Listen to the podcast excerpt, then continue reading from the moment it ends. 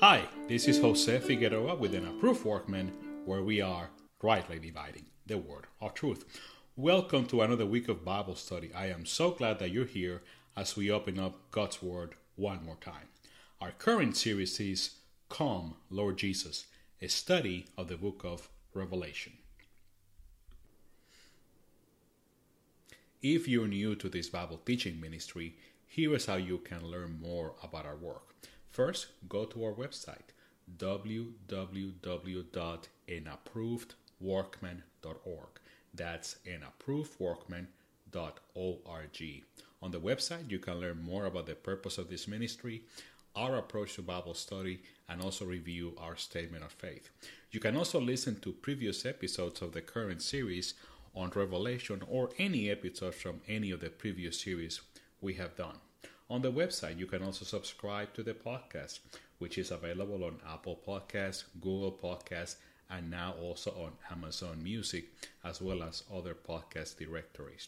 You can also connect with me on social media. I'm on Instagram at an approved workman. On Pinterest, we have a page, pinterest.com slash an approved workman. And you can also find our Facebook page on Facebook, facebook.com slash an approved workman 215. Finally, if you're watching the video version of this lesson, make sure you subscribe to our channels on YouTube and Rumble to ensure you will miss any upcoming episodes. Today, we're in lesson number 42 in the series Come, Lord Jesus, from the book of Revelation. Our lesson is titled The Thousand Years, Part 2, and our focus passage is Revelation 20, verses 7 through 10. So find your way in your Bible to that passage. In Revelation 20, the Apostle John witnesses the thousand year reign, a final battle, and the great white throne judgment. In our previous episode, we began our study of Revelation 20, looking at the thousand years. And it is in this section of Scripture where we find one of the most hotly debated passages in all biblical prophecy the thousand year reign of Christ or the millennium. And we focused last time on verses 1 through 6. And as part of our lesson, we discussed the diverse views on the millennium and how we cannot be dogmatic about the possibilities.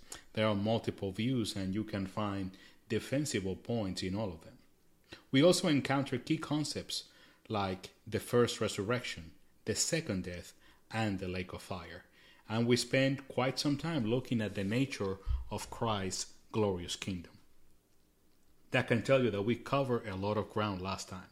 So if you have not watched uh, the episode on YouTube or listened to it uh, on the podcast, uh, I encourage you to do so before we get into our lesson today. It will help you and it will grind you for our study today. And even as we still might have questions about the millennium, there is one thing we can know for certain believers will rise to life eternal with Christ, and they will reign with Him in His kingdom forever and ever. So, as a matter of review, let's look at the principle and application from last time. Again, we look at the thousand year reign, verses 1 through 6. Our principle the king's faithful servants will reign with him. The king's faithful servants will reign with him. Our application question As a believer today, how are you maintaining your allegiance to Christ until that day when you will reign with him in his glorious kingdom?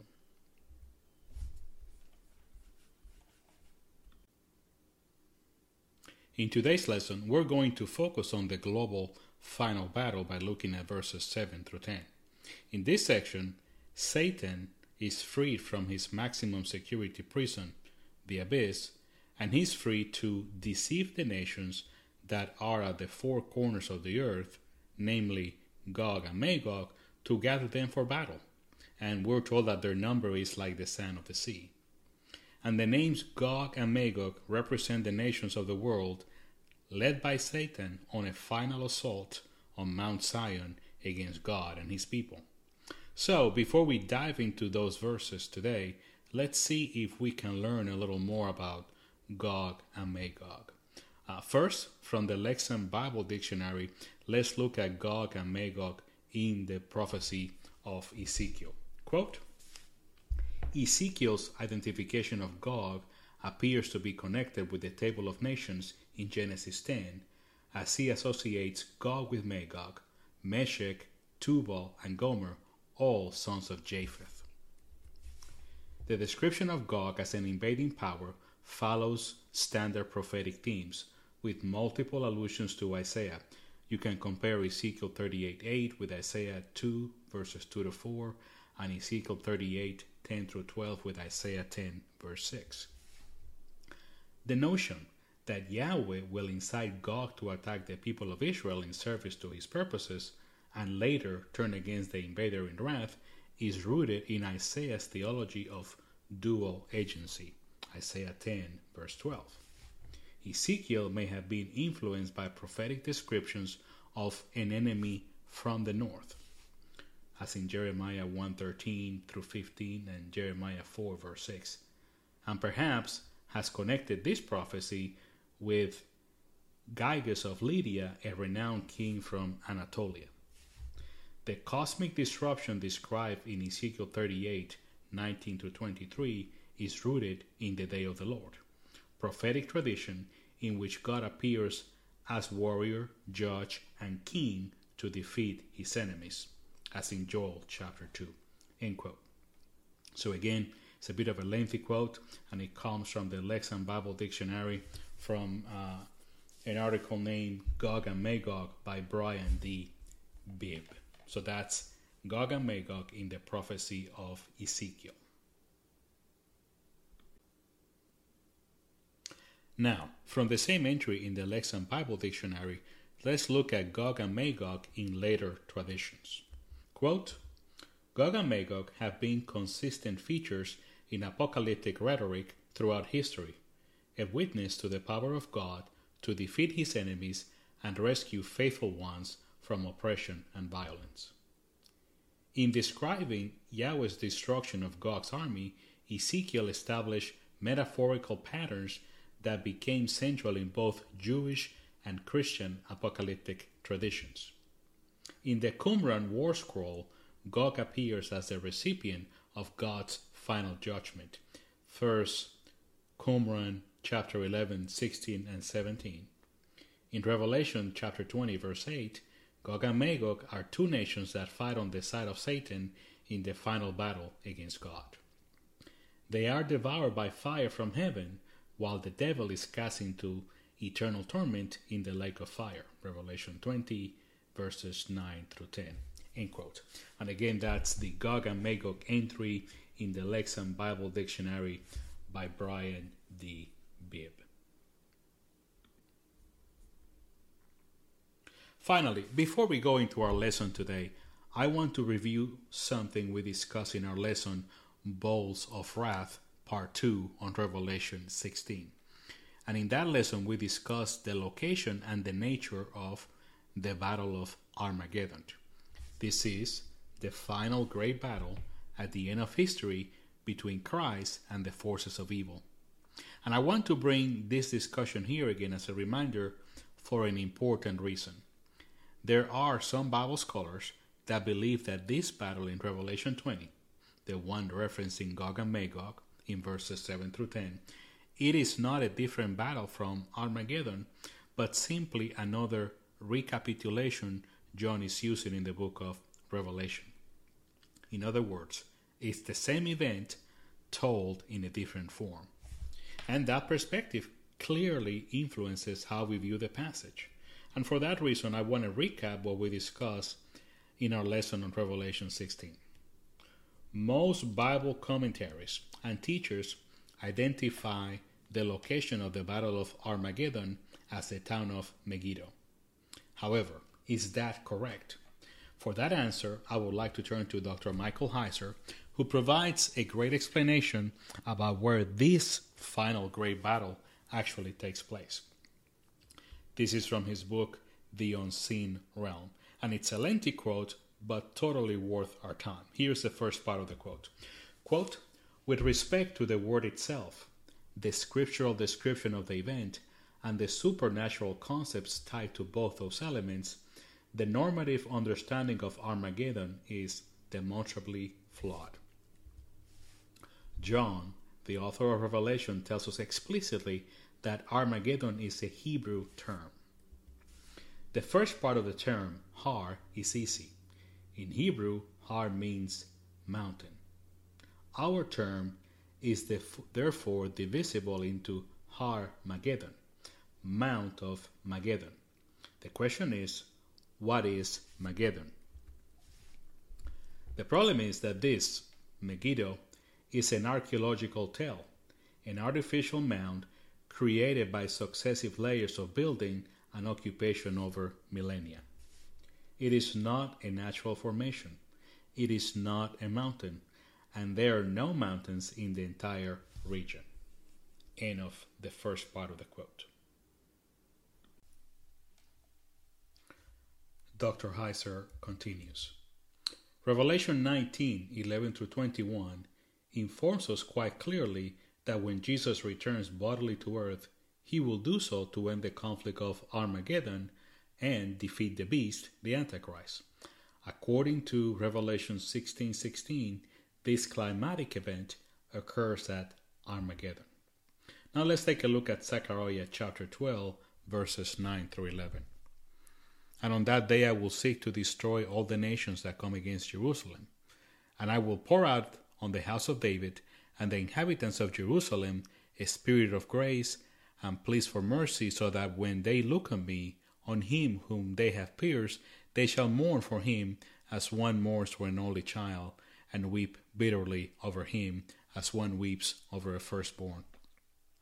On that day, the mourning in Jerusalem will be as great as the mourning for Hadad Rimmon in the plain of Megiddo. It is crystal clear that the final conflict occurs at Jerusalem, not Megiddo. Megiddo is referenced only to compare the awful mourning that will result.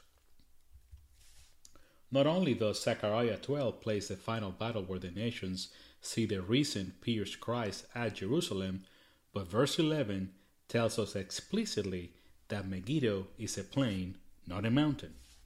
When John draws on this ancient Hebrew phrase, he is indeed pointing to a climatic battle at Jerusalem. Why? Because Jerusalem is a mountain, Mount Zion. Revelation and Zechariah agree Armageddon is a battle for all the supernatural and earthly marbles at Jerusalem. Megiddo doesn't fit the profile in any way. End quote. To me, that's a very compelling assessment that points to Jerusalem as a place of the great final battle. That's a place of doom for the forces of evil. And since we're looking at the global final battle in Revelation 20, it is important that we have the full context. So we have looked at Gog and Magog, we have done a review of Armageddon. So with that, here's our lesson outline and goal for our teaching from Revelation chapter 20. Again, today we are in lesson uh, 42, the thousand years, part 2. Last time we looked at the glorious thousand year reign, verses 1 through 6. Today we will look at the global final battle, verses 7 through 10. And then next time we will look at the last section of Revelation 20, the great white throne judgment, verses 11 through 15. My goal for the teaching from Revelation 20 is this to encourage believers to remember that Christ will establish his kingdom and his people will reign with him forever and ever. Again, the goal for this lesson is to encourage believers to remember that Christ will establish his kingdom and his people will reign with him forever and ever. Let's get started. Let's read verses 7 through 10 for our second division from Revelation, the global final battle. Verse 7 When the thousand years are completed, Satan will be released from his prison and will come out to deceive the nations which are at the four corners of the earth, Gog and Magog, to gather them together for the war. The number of them is like the sand of the seashore. And they came up on the broad plain of the earth, and surrounded the camp of the saints and the beloved city. And fire came down from heaven and devoured them. And the devil who deceived them was thrown into the lake of fire and brimstone, where the beast and the false prophet are also, and they will be tormented day and night forever and ever. Revelation 27 through 10. In verse 7, we see that after the thousand years are completed, Satan will be released from his maximum security prison, from the abyss. He's out of the penalty box. Now, when someone goes to prison, there is a faint hope that they will experience rehabilitation, that they will change their ways. In verse 8, is that what will happen with Satan? No, he is a repeat offender, incapable of rehabilitation. We're told that he will come out to deceive the nations from the four corners of the earth, from Gog and Magog. He is going to gather them together for war. And we're told that this will be a massive army.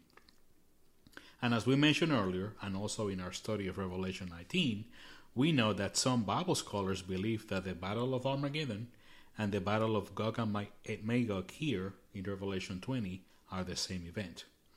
Other Bible scholars believe that these are separate but similar events separated by the millennial kingdom in Revelation 21 through 6. This all boils down to where you land with regard to a literal thousand year reign of Christ. You might think of it as the first stage of the eternal state. So, in that view, the thousand years is not a problem, it's a literal thousand years. On the other hand, you might think that why have a preliminary stage? Why not simply it is a matter that we move to the eternal state as soon as the kingdom is consummated at the second coming of Christ? So let's look at these two different views for a moment because in biblical prophecy, in eschatology, there are multiple, there are diverse views, and it's good for us to be aware of all of them and let ask God's Holy Spirit to help us understand as we do our own study of the passage. So, first, let's hear from Dr. Swindoll as he speaks on the first view, a literal thousand year reign of Christ, and this view is aligned with a pre millennial view of the end times. Dr. Swindoll, in his commentary on the book of Revelation, says this quote, In truth, the millennial reign is actually the first thousand years of Christ's eternal reign the condition of peace and righteousness established by Christ will last forever. Scripture is clear about that. Satan and his false Messiah will never regain power over the earth. Christ and his saints will never be dethroned. The earth will never again be cursed. Yet, in another sense, this specific phase of Christ's rule will come to an end after a thousand years, and the final phase of his reign will begin.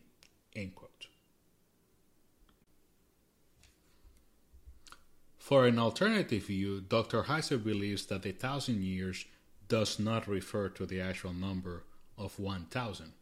It refers to a long, a very long period of time.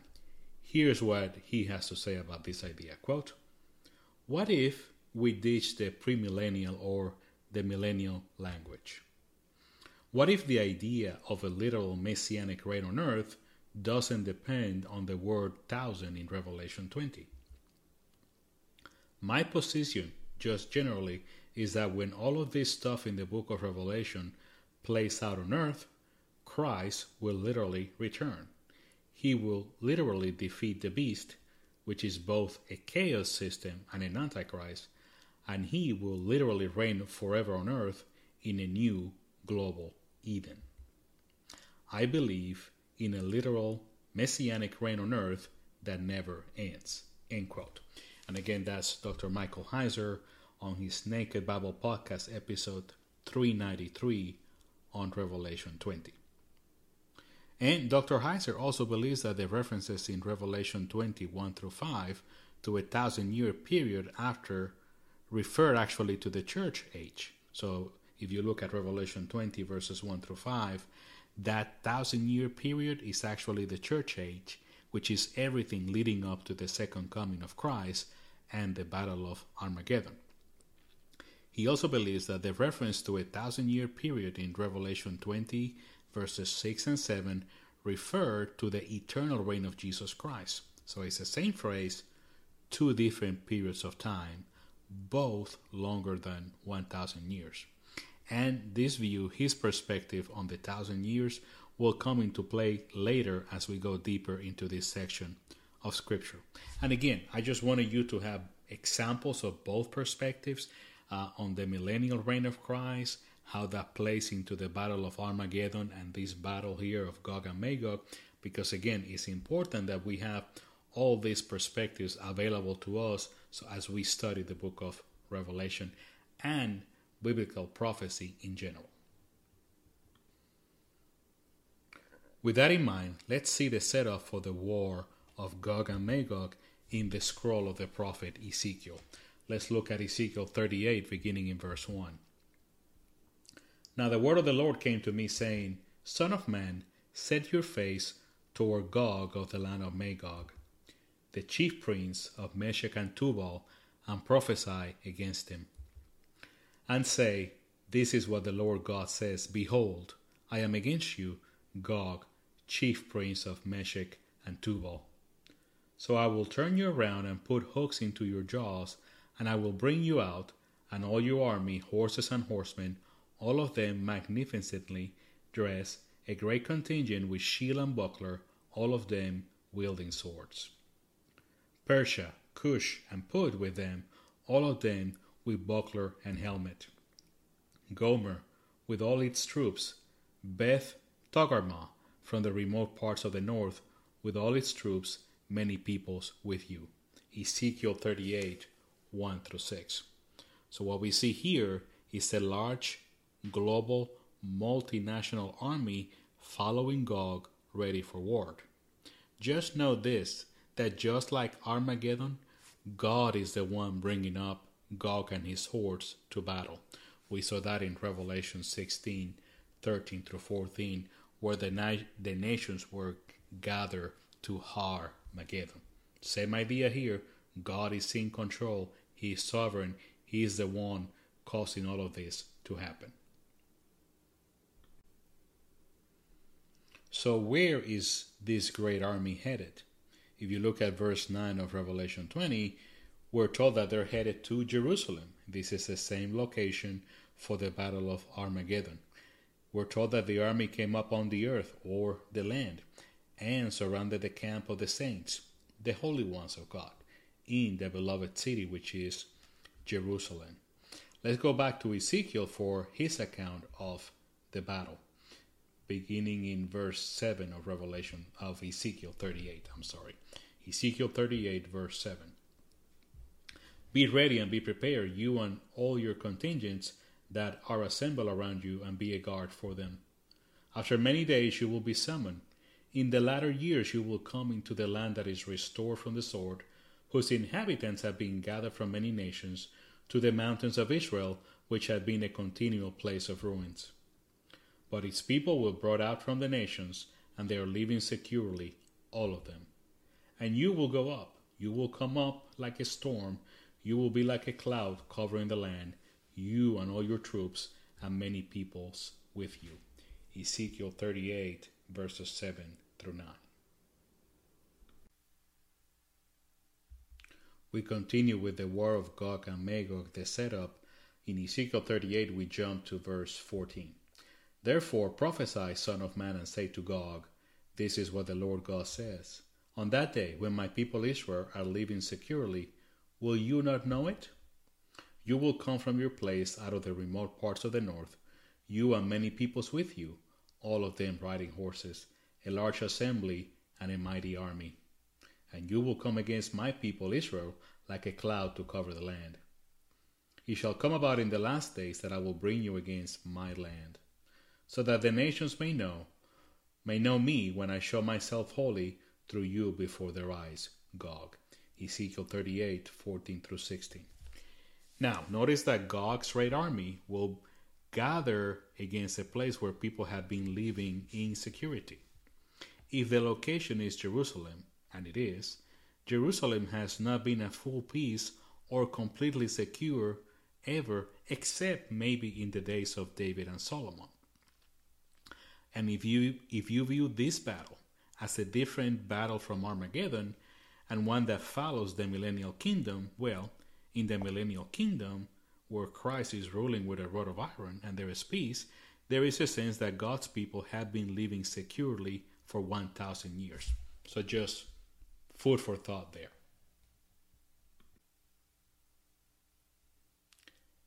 What's the outcome of the battle? God wins again.